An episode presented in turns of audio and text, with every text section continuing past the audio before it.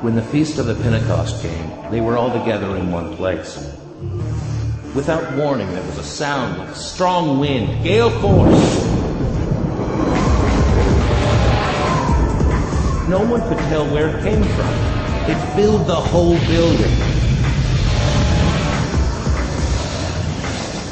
Then, like a wildfire, the Holy Spirit spread through their ranks, and they started speaking in a number of different languages as the Spirit prompted them.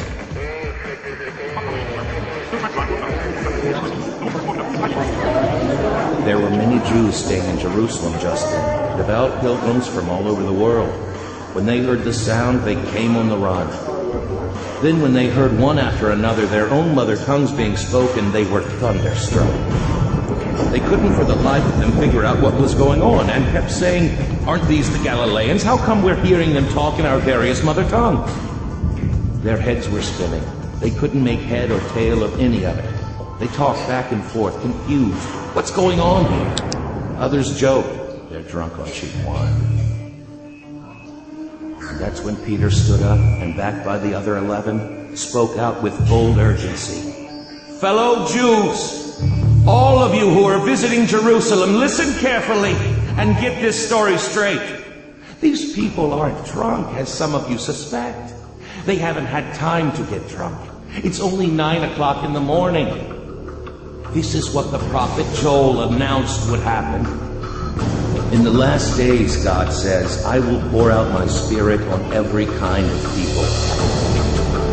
Your sons will prophesy, also your daughters. Your young men will see visions, your old men dream dreams. When the time comes, I'll pour out my spirit on those who serve me, men and women both, and they'll prophesy. I'll set wonders in the sky above and signs on the earth below. Blood and fire and billowing smoke. The sun turned black and the moon blood red. For the day of the Lord arrives, the day tremendous and marvelous, and whoever calls out for help to me, God, will be saved.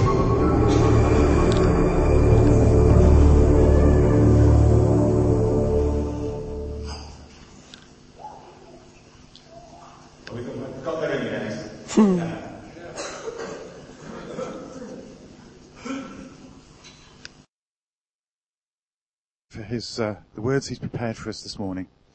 Father, I pray for each one of us that we would be listening and alert to what the Spirit would have, have would speak to us. And Lord, that we would be willing to respond to the words that Tim shares. Amen. I'm just going to get another stand. I'm going to come closer to you this morning. I want to be closer to you all.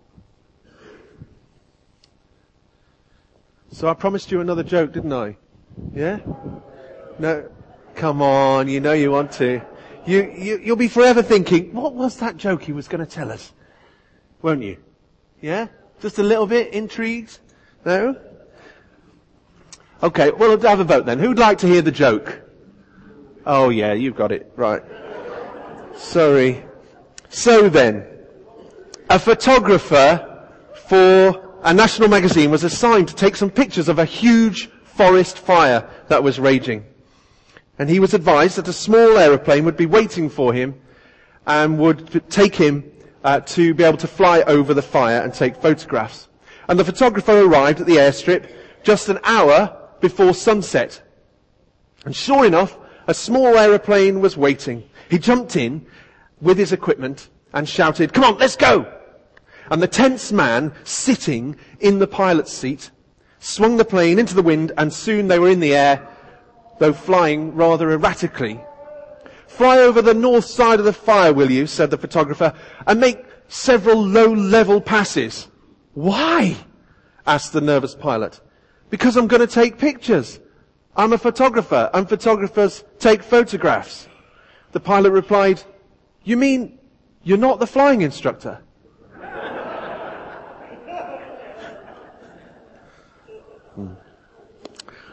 So the day of Pentecost, as we've heard described today, was a day of high drama. It was a day where fire appeared. There was nervous tension. There was excitement. All of this, all of this drama following a time of waiting. So who likes waiting for something? Who likes waiting? Hands up if you like waiting for things. You enjoy the experience of waiting. Hands up if you really don't like the experience of waiting. Yeah, I, I'm not good.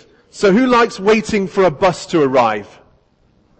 Who likes waiting for the car in front to start moving in a traffic jam? That is a real hate of mine. I, I'm not good with that. Come on, move! The lights are on green! Who likes waiting for holidays to come? Yeah, I, I much prefer those. That kind of waiting. Birthdays to arrive. Well, it depends which birthday, I suppose. Me to stop talking. Yeah? Yeah, thank you. so what's the thing you dislike waiting for the most? What's the thing you really, really despise waiting for? You, you just don't like it at all. It really, really frustrates you. What is it for you? Have a think about it and have a chat with somebody next to you about the thing that you dislike waiting for the most. Go for it. What about you?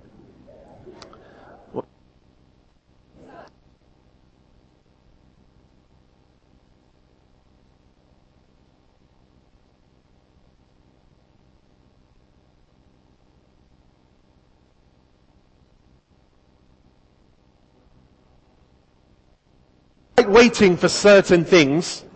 That's clear. Don't worry, you'll have more opportunity to chat about other things in, uh, in the next few minutes. But what about deep down in your heart? What about in your dreams or in your hopes?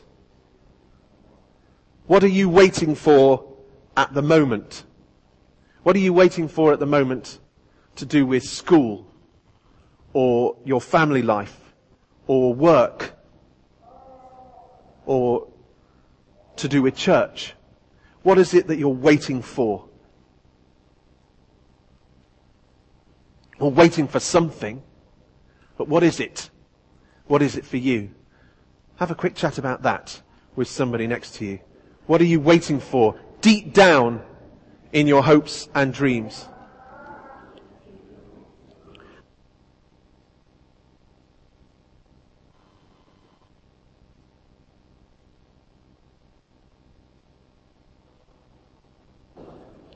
We're all waiting for something or some things in our own lives. And that could be to do with work or school or uni or home life, family. It could be something really personal to you like health or worry or stress. You know, it could be related to all sorts of things. Waiting is an important an unavoidable part of life. A while before Pentecost, on the day that he went up into heaven, Jesus told his friends to go back to Jerusalem to wait for the Spirit to come. Quite a simple instruction, and yet they had to wait. Now they must have waited in all sorts of different ways because they were very different people. What do you do when you're waiting for something to happen? Do you twiddle your thumbs? You know, we say that, don't we? I've never seen anybody twiddle their thumbs when they're waiting. Have you ever seen that happen? I've not. Do you sigh? Do you tap your feet? Tapping your feet's really annoying, isn't it? It's like Chinese torture if you're listening to somebody with that. Yawn? Do you look at your watch? Do you pace up and down? Waiting for something to happen. Keith's a pacer. Yeah. You check your watch as well. How do you wait for something to happen? Have a chat with somebody next to you again. How do you wait? What do you do to pass the time when you're waiting?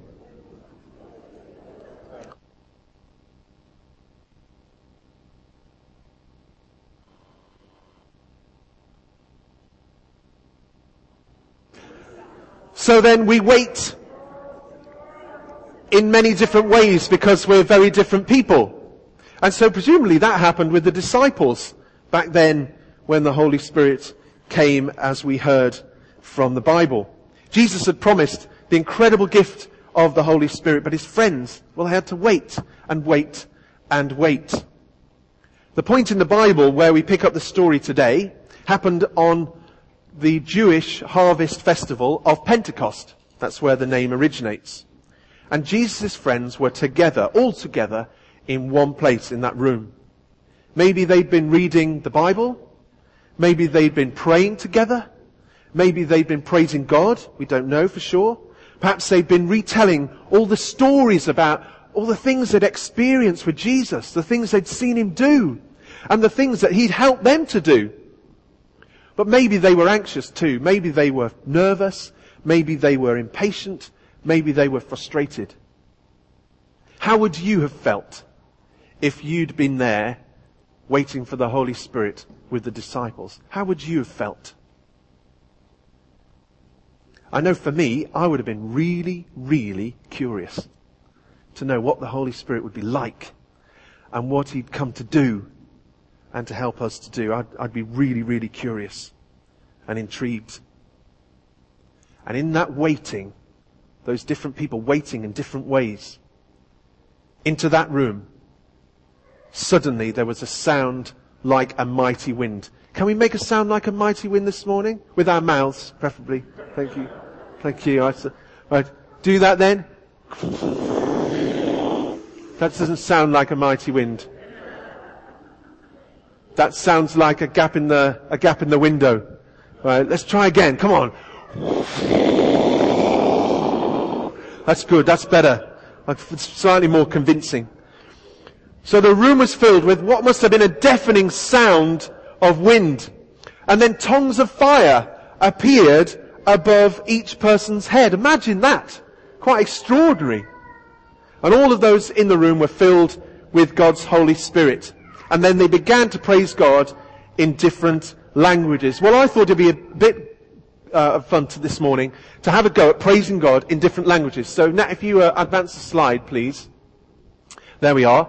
So this means praise God, and we've got it in French, and we've got it in Hebrew, and we've got it in Swahili. So shall we have a quick go at practice these? I've been practicing my accent. Hopefully it'll be uh, really good for you. So it's louange à Dieu. Okay? And then Baruch, uh, Andrew would tell us how to say this better than me, but Baruch Hashem, and then Mungu Asifue. Okay? So let's have a go at the French one then. Louange à Dieu. And Hebrew, Baruch Hashem. And Swahili, Mungu Asifue. So decide which one you're going to use. Okay? Because we're going to praise God with these. So decide which one. So who's going to say French? Yeah, we're really pro-France here, aren't we? This is good. Right. Wonderful. Yeah. Look, be generous, be gracious. Right, who's going to do French? Slightly more. Great. Uh, Hebrew. Some Hebrew and Swahili. Okay, and so, quite a lot of you not saying anything. Yeah, let's do it again. We're not going anywhere until you all decide one of them. So French. Right. Hebrew. Swahili. Right. Good. So let's do it all together, really clearly, and it's praising God in these different languages. After three, one, two, three. And again, one, two, three. And again, go for it.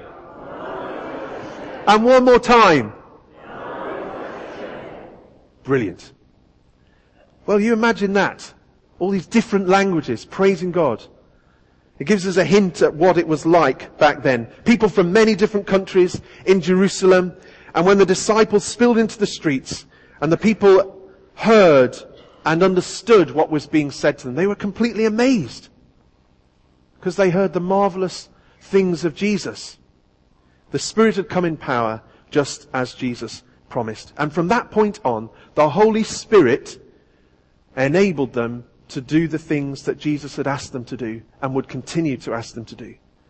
And the Holy Spirit gave them the courage that they needed. And so the church was born. And this isn't just true for the beginnings of the church worldwide hundreds of years ago. This church, Christ Church, Bayston Hill, has also been born through the power of God's Holy Spirit. And also we're being constantly born and reborn. But born for what? Yes, we're born through the power of the Holy Spirit, but born for what? Born to sing hymns, say prayers, and drink tea? Well, yes. Of course. And so much more. So much more than that. I've just picked out a few things to explore this morning. This isn't all we were born to be, but hopefully, maybe, it's some of the things that we need to look at right now. You should all have a sheet given to you with four boxes on it. You can use this. There are four points that I want to explore this morning and use it as an opportunity to write or draw something in that box that helps you to think about this point some more or to remind you about it. So the first one then is that we are born to be ready. Born to be ready. So you can draw or write, you could write the word ready in there if you wanted to, or you could draw something that reminded you or helped you to think about being ready. So you might draw an ever ready battery. You could do that. Okay? Or you could just do the word, or whatever you think of. So are you ready for what God has in store for you? And are we ready for what God has got in store for us as a church? Years ago, I led a team that ran some really amazing holiday clubs uh, for, for quite a number of years. And hundreds of children used to come to these, and we used to have an amazing time. It was such a talented team. And one of the people who were uh, on the leadership team of that is a really good friend of ours called Neil. And he used to run the games for the, for the children in the afternoon. And they used to have a great time with, with Neil. And one of the things he used to do was, he used to say, he used to ask them, are you ready? Okay? Are you ready? And he'd have them shouting back, we were born ready. Okay, and you could hear this for miles around because they would really shriek it at the top of, your, at the top of their voices. So I'm going to ask you this morning, are you ready? Yeah, you don't sound very ready. So let's try again. Are you ready? ready? It's true. Through the Holy Spirit, you are, we are born ready to go wherever God sends us to go, to be whatever God wants us to be, to do whatever God wants us to do. The Holy Spirit gives us the strength to shape our lives around Jesus.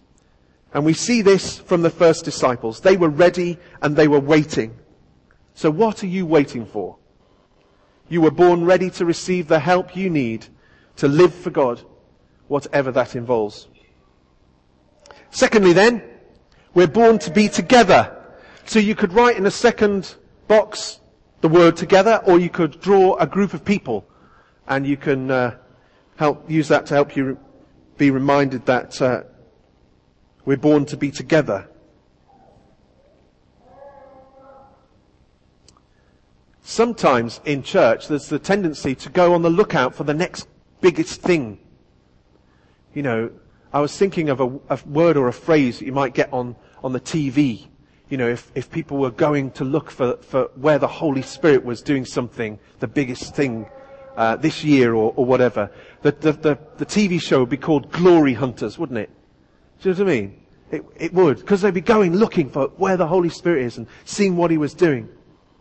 But looking at this story from the Bible, we see that the Holy Spirit found the disciples, not the other way round. And he found them while they were together, all in one place. So when the going gets tough in life, or at work, or at school, or in our church community, we ought to be encouraged to avoid the temptation to go looking for some kind of uh, big encouragement somewhere else, away from our church family. Our family is the place where we should find that encouragement. The disciples were in the upper room, and they were waiting in all sorts of different ways. So some of them were anxious, some of them were nervous, some of them were frustrated. And in all of that, they committed to be together. They didn't give up on one another. And we need to do that too as a church family. We need to be committed to one another. And we need to not give up on one another so that together we can be empowered by God's Holy Spirit to do whatever He wants us to do and to be whatever He wants us to be. So if that was the second thing we're born to be, then the third is this. We're born to be amazing for God. Now you can write the word amazing if you want, or you could draw a star with your name in it. How about that? Just to remind you that you're born to be amazing for God. So what have you been born to be for God? Do you know? Are you bothered? Am I bothered? Do you feel like you are what you were born to be?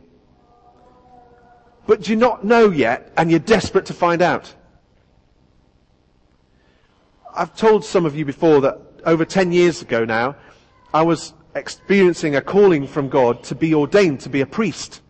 And that was a really difficult time because at the time I, I felt like if I gave into this, I would, I would lose myself in the process or lose something of myself. And it was conversations with Kate and a lot of prayer. And then God said to me in all of that, you know, Tim, if you follow me in this, you'll become more the person that I want you to be, not less. But I tell you what, it was really, really difficult. And it was ever so painful. And that can be true of us. If we follow God's way in life, what He wants us to do, it can be difficult. But if we don't shy away and we carry on with it, no matter who we are, no matter what age we are, it might be difficult, but we'll become more the person that God wants us to be. So what are you waiting for? At Pentecost, the Holy Spirit took ordinary people and did amazing things through them. We're born to be amazing for God.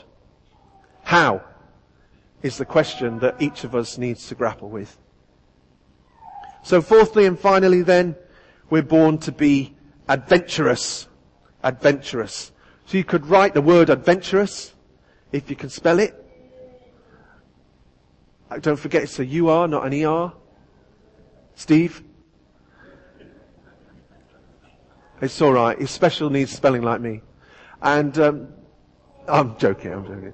And then we, uh, or you could, you could, I don't know, draw a, a rucksack or a, or a rambler or a, you know hiker, or you could draw a jeep, something that talks about adventure and going into adventurous sort of places. Now there's a new car on the market. You may have seen adverts for this on the TV. The engine stops when the car's at a standstill and it starts again when the accelerator pedal is pressed. I think this is a great image of what it's like to live with the Holy Spirit's strength, to live in His power, to go where He inspires us to go. But it doesn't just happen by sitting there doing nothing. We can think we should wait and wait for the Holy Spirit to come to us or the church before we get on to help others to follow Jesus. But in truth, it only happens when we press the accelerator pedal and then the engine starts. The Holy Spirit has promised that He'll be with us, but we have to be a partner with Him. We can't just, just sit there idly and just expect the Holy Spirit to do everything. So the promise is that the Holy Spirit will be with us and He won't leave us. He won't leave us standing there like a car at a set of traffic lights. The Holy Spirit will help us so the engine will start, the wheels will turn, and He'll give us all the help and the encouragement we need. So what are you waiting for? You were born to be adventurous and move off trusting that the Holy Spirit will be there for us. I've been listening to an album, a music album, just lately, the last three weeks, uh, Martin Smith's new album. It's a fantastic new album. I'd encourage you to get it and listen to it. I'm, you know, I'm really choosy when it comes to music, uh, being a musician, but it's one of the best albums I think I've heard from Christian uh, circles in a long time. And he writes this amazing phrase in one of his songs. He says this, something new is being born. And we were born for this. Something new is being born and we were born for this. And this is certainly true for us as a church community. And I think it's time for us to open our eyes and see it and step into it and accept it and welcome it. Through the Holy Spirit, something new is being born. And we were born for this. So let's ask the Holy Spirit to enable us, to give us the strength to follow Him, to go where He wants us to go, to be what He wants us to be so that other people may know Jesus and experience God's life changing love in their lives. Amen.